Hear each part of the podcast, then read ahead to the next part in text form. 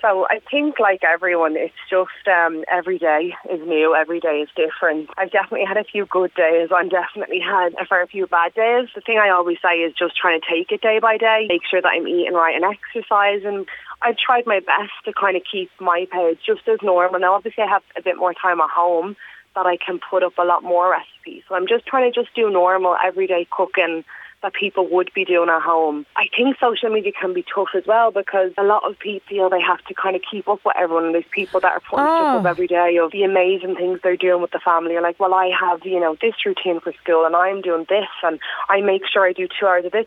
Gail put up with me in character, you know, doing a little bit of homework or doing a bit of exercise in the garden, but I'm not going to put a picture of Plummer screaming at each other because he won't calm down or he's jumping off the couch. I'm finding that really hard.